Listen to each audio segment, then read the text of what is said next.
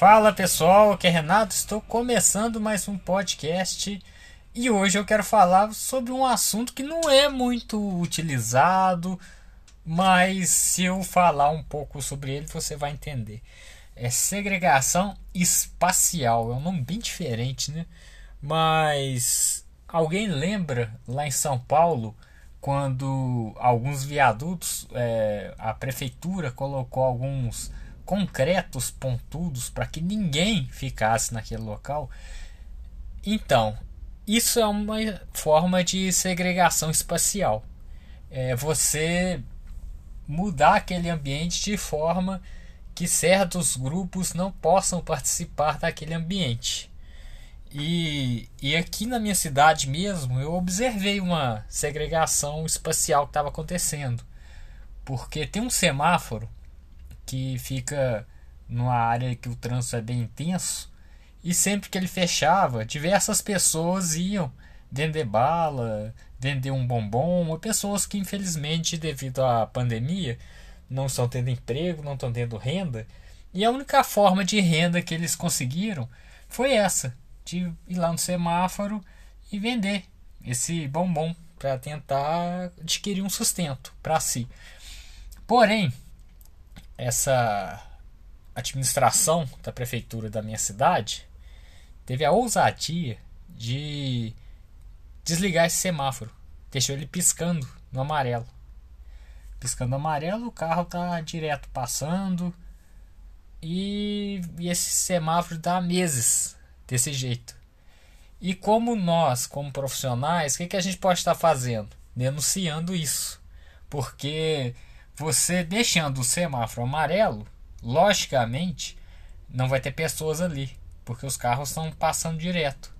Você está segregando pessoas de minimamente está adquirindo sua renda. É lógico que tem gente que não gosta, que reclama muito, mas que ande com os vidros fechados e, e ignore aquela pessoa já que você, muitas pessoas não dão a mínima para quem está tentando uma renda mínima para sobreviver.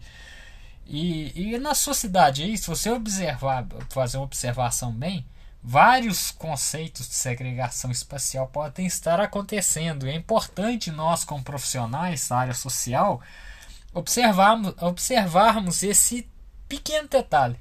Aqui foi um semáforo que não está funcionando.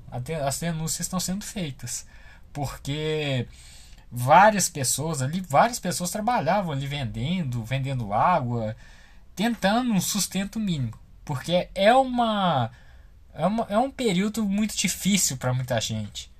É, lá em São Paulo, como eu estava mencionando, eles colocaram vários concretos para que aqueles grupos de pessoas não pudessem estar frequentando. Aquele espaço é público, qualquer um pode. Então, quem é a prefeitura? Para estar tá fazendo isso, colocar um concreto para que ninguém deite, turma, passe a pernoite naquele local, porque é um local com uma certa cobertura e é onde as pessoas que não têm nada, pelo menos têm um lugar para ficar. E, e, isso nós, como profissionais, não podemos aceitar. Temos que combater mesmo. Aqui na minha cidade, esse caso do semáforo, espero eu que seja resolvido o mais breve possível. E, e veja na sua região se os espaços públicos estão sendo segregados, se essa segregação espacial está acontecendo. E denuncie, não deixe isso acontecer. É, qualquer espaço que é público, a pessoa tem direito de ficar. Quem é a prefeitura para fazer essa segregação de acordo com a opinião de um prefeito que é preconceituoso, que não gosta daquela população vulnerável, como é o caso da minha cidade. Pessoas que infelizmente não estão, não, não se importam com o outro.